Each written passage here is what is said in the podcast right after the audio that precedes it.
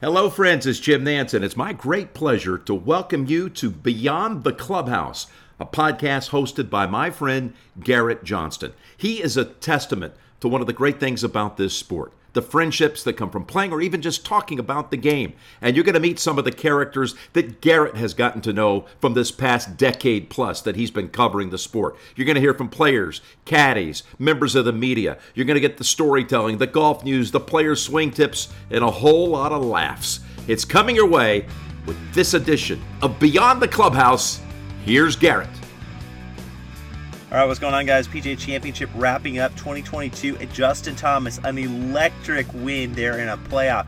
Can you ask for a couple more popular players in a playoff with having Will Zalatoris right there, right at the very end? A must-make putt. He had to get up and down. He had uh, actually a number of up and downs. Uh, uh, it's number six from the concrete, number eight, and then of course clutch on number 18 to force a playoff with Justin Thomas, and of course Mito going in the water. Uh, that was heartbreaking. I, I really kind of felt sick for him for a few minutes. Just uh, that five minute window where he puts it in the water with the driver. I mean, should he have gone with driver off the tee? So many questions we have as we look back on the PGA Championship. What a week it was! Second major of the year in the books. So, what were your takeaways? What did what you guys think of that finish? I I, I look at the week and I was out there uh, from Tuesday night on, so I was Wednesday through Sunday on the course. I was mostly in the TV trucks doing some video editing, but I was out and about a little bit uh, towards the end.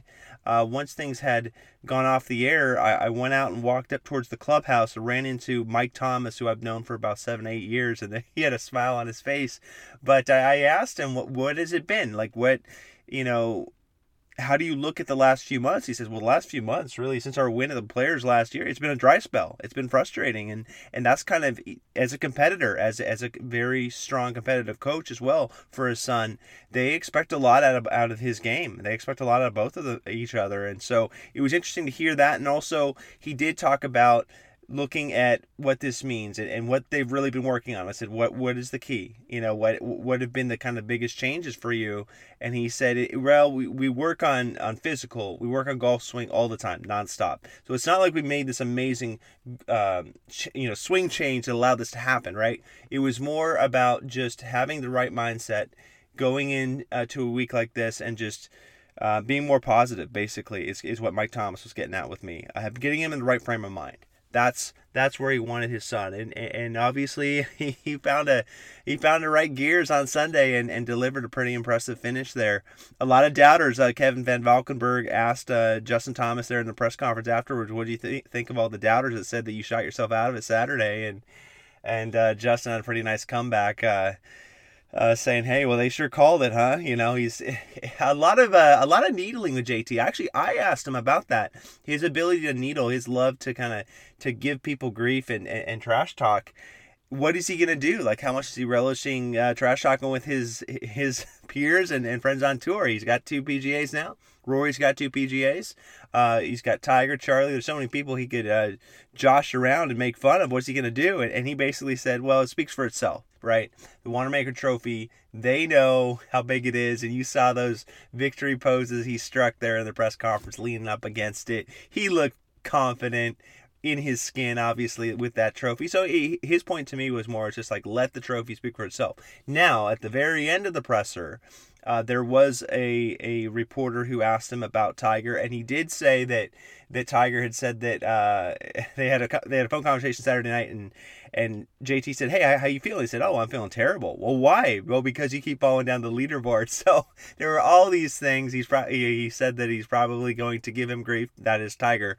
You want to say, "Oh, why'd you shank it on 16? How can you didn't make the putt on 18? That there wouldn't even have to be a playoff." I just love all of the the dialogue, even in JT's mind. He already knows he's gonna get a lot from his older brother. Uh, Tiger Woods. So just a lot of fun stuff behind the scenes. It was cool just kind of seeing um, the property though. I, if we talk about other takeaways from PGA Championship, to see Southern Hills, I was out there for the first time, never been.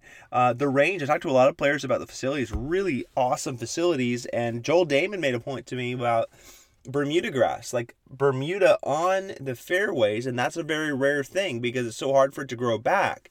So he liked that that, that simulated what you get on the course, what you get from the fairways. Um, there on the driving range. So little things like that were good. Tony Finau said that the chipping areas were as good as he's seen around the country uh, at any course. And the, the chipping areas, if you watch on TV, anytime you saw Amanda Renner do interviews on CBS, right, in the background there would be about three or four pins and some bunkers. Those are some of the short game area.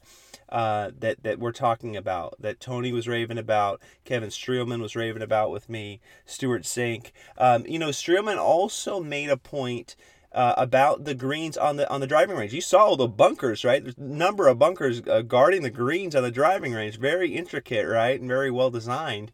A lot like the course. Um, but he said that the greens, it helps when the greens are receptive on the driving range and it really kind of simulates a second shot you're hitting into a par four. So that was a big takeaway uh, looking at the facilities as well from Streelman. So yeah, it, just a lot of different thoughts from from the week, but those are kind of the ones that come to mind. And as I mentioned, Jordan Spieth, I did speak with him. Uh, me and two other reporters spoke with him after his round on Sunday, and we we cover a lot of ground here. And he he really digs, I think, into some pretty thoughtful answers here when we talk about his takeaways, how he's feeling about his swing. Going into a week like this, I mean, he said it felt foreign. His swing felt foreign. This is a guy who missed a playoff by one the week before, the day before he shows up at Southern Hills. The next thing you know, he doesn't know what's going on with his golf swing. We saw that that kind of pre-rehearsal thing that he would do where he would kind of take the club back like 80%, like he was maybe going to swing. He would actually close his eyes is what um, Luke Kerr-Dineen from golf.com uh, was was saying was tweeting and it's a good point. So basically he was searching. That's what i'm saying here. He was searching almost all week with his golf swing. So he gets into kind of his takeaways from the week from the swing how his putting went. Obviously the pressure of the pga championship uh, closing the grand slam.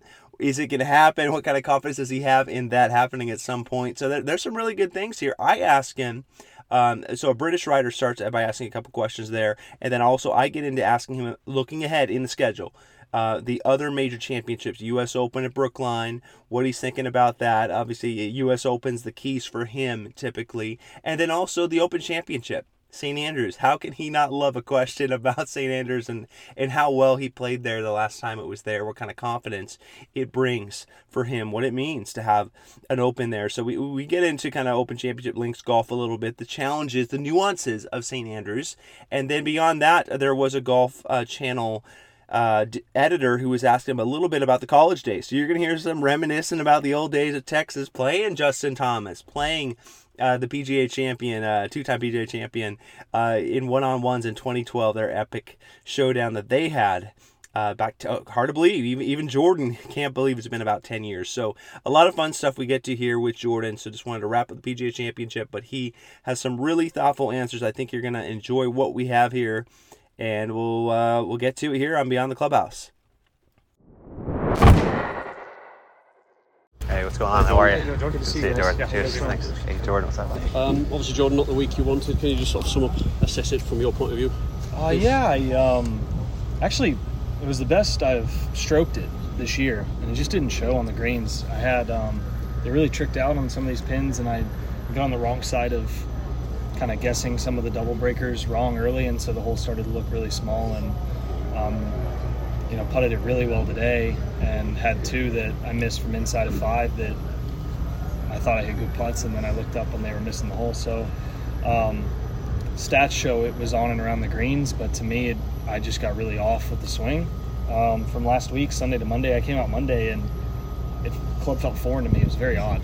Um, I couldn't really world. hit any. I mean, it was wow. I just I couldn't find any positions the whole week. I ended up kind of making it work, but um, yeah, a bit frustrating. You know, coming in with momentum to you know a tournament that I really wanted to win and a course condition that I and, and layout that I you know liked ahead of time and, and still do, but um, uh, just really just didn't play well. Was the Yeah. uh, was the put on 17 that, that kind of put you were talking about there? Yeah, I mean like You nearly hold it off the I tee. nearly and- hold it off the tee, and then I hit a good chip, and the wind kind of came in enough to where it stopped. You know, it was a downslope, and I started the putt this far outside the right edge, and it didn't even touch the left side of the hole. It's like, I'd love to re-see it because I don't think I pulled it at all. I don't Yeah. normally pull putts, and uh, I think it just broke like a cup and a half from three and a half feet. Just bizarre. Um, but then I hit some this week where I play the break and then something happens and it shoots straight. It's, the hole just looked really small this week, but I'm going to greens I love next week. Yeah, and you've got obviously a lot of talk this week about the career Grand Slam, and there will be every year going forward. Are you confident that you will uh, that you will complete it? Um, I'm confident that I'll give myself chances on the weekends going forward. I mean, that's about as far as I can go from there. You know, you can play as good or better than somebody else, and you could also play not quite as good, and the bounces can go your way. I mean, that's how winning happens on, um, in professional golf. So, uh, you know, I played better a couple other weeks that I didn't win than the week I did win this year, and so I, I just my my idea is to put myself in position with 18 holes to go. And this week, I really had an opportunity yesterday, actually, to really, you know, brave the conditions and do so, and um, just just didn't make anything. Speaking of trying to get in a position, I know we've got a month till the U.S. Open, but how much are you looking forward to getting out to Boston and Brookline? You, I am. I don't really know anything about it. I've never been there, and I don't know much about it. I'm not going to be able to make it there ahead of time. So uh, maybe that's a good thing for U.S. Open. Just go in clean slate, and um, you know you don't kind of have a lot of worries. Don't go here, don't go there. Instead, it's where to go. Sometimes when you when you have a little less time to prepare. So um, plan on getting in maybe the Sunday before and get used to the speeds of greens and, and how it's going to play. I think, I mean, I don't, you know, U.S. Opens for me, I've, I've been driving the ball a lot better this last year and a half, which gives me a chance at a U.S. Open. If you don't drive it straight um, and far, you don't have a chance. And I've been doing both really well this year. So um, I didn't this week, but I got, I, I'm confident I can figure it out by then. now, speaking of confident, um, not to look too far ahead, but the Open Championship, obviously familiar with St. Andrews. Does it give you confidence knowing it's going back there this year? Yeah, St. Andrews is, is all weather dependent. I mean, more so than probably any other open venue. If the weather's um, nice, it's a pitch and putt. Um, and if it's not, it can be one of the harder tracks we play all year. And the last open, I think it was still double digits under par, but we had enough wind to cause delays and not be able to finish rounds. So um, I'm excited. I mean, the old course at St. Andrews is, you know, it's a bucket list, bucket list type of course to play, and to be able to play in Open Championships there is, it's like to me, it's like maybe even above Augusta. I mean, it's it's so special to play Open Championships at St. Andrews. So, um, having won at the Masters, probably the second coolest thing you can accomplish in golf, in my opinion, is to win an Open at St. Andrews. So I'll, I'll be um, certainly looking to prepare as best I can for that. You sure, you, you sure you want that on the record, Jordan? Shall we just get Well, I, having won- that's why I said having right, won the. Masters, Right. having won the Masters now, I think the second coolest thing you Yeah. can do is to win an Open at St. Andrews. I don't think I'm the only one that would feel Yeah. that way. So I'm wanting to Thank change you. gears and talk a little bit of Texas golf. Thanks for 10 year anniversary of what y'all did at Riv is coming up. Coach Fields kind of said that that win saved his career. What do you think it meant for the trajectory of, of Texas men's golf? Did you feel any extra pressure to win for him? No, I mean I was 18 years old. I was just playing to play. Um, What do you think it did for Texas golf, though? Yeah, what, a lot. What, what y'all I- did that I think year? it did a lot, but he also had a lot of highly talented recruited players coming in. Beau Hossler, Scotty Scheffler, to name a couple. Doug Ghim. I mean, guys who are contending and winning and now winning majors out here. Um, so I think he already had those guys coming. Um, he had already done a lot of good work. We had won a lot of tournaments that year.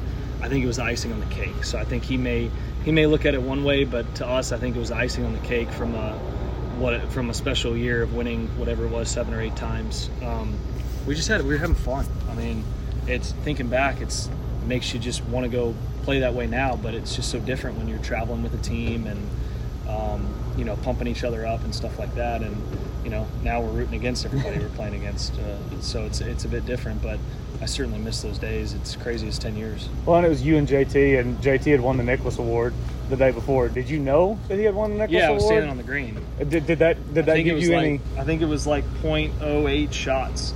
Oh, did that give you Um, any extra motivation in that sure. final match? Yeah, absolutely. But I think neither one of us we, we didn't need any motiv- extra motivation. We wanted we wanted to be each other really bad. We've been playing against each other since we were young, and at that point in time, we we didn't speak a ton. Like I mean, we were friends, but just from junior golf. But we weren't like talk you know every day kind of friends. Um, it was all about how can I help my team, and so we were. It was a it was go hard at each other, try and try and beat each other down as best we can, and we needed no extra motivation. Yeah, and then you said you were so young. Ben Crenshaw speaking to y'all before you left. What did that mean to you at that age with what all he had done and, and what part of Texas golf he was? Well, so he and Tom Kite were just stay very involved there in Austin, and I think it was really cool to have them around. So it was not uncommon for him to to meet or, or talk to us, or, or, we go have dinner at his house. It wasn't an uncommon thing for our team. It probably still isn't. Um, but obviously, an amazing. I remember going with Cody Gribble and playing with Ben Crenshaw at Austin Golf Club my freshman year. So um, for him to host guys on the team and be such a supporter, he obviously won national championships there. So, um, but he doesn't have to go do that kind of stuff, and it's it's such a such a benefit, such a nice kind of I think kind of added element in recruiting too when you have a Hall of Famer and legend of the game that's that stands so involved with it, both of them, Mr. Kite as well. Yeah, you think they get it done this year? I think that I wouldn't bet against them. Yeah. Um, they got what three of the top ten maybe ranked. Yeah, Cameron um, the Coodys.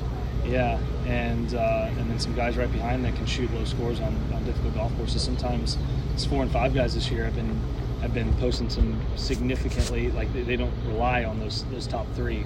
Um, and depth is what you need when it comes to match play. Yeah. Thanks, guys. Thanks so much, guys. Thanks, appreciate Cheers. it, Jordan. Thank you.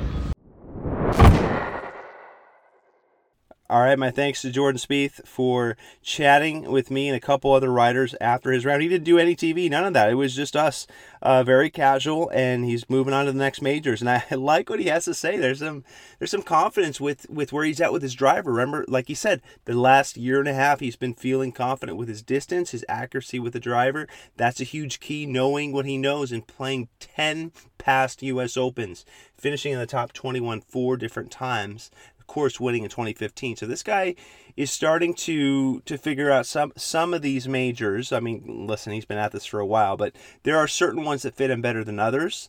I don't know if the U.S. Open is the very best fit. I mean, I love him in the Open Championship, of course, as we know, going back to St. Andrews, and the comfortability he has. I love what he had to say about the course, about the old course, the bucket list aspect of it, and um, yeah, there's just so much I think looking ahead here in the schedule. So hope you guys enjoyed this chat with Jordan Spieth. He's got U.S. Open on the mind, of course, and then eventually the Open Championship to wrap things up. So anyway, we'll catch up soon here on Beyond the Clubhouse.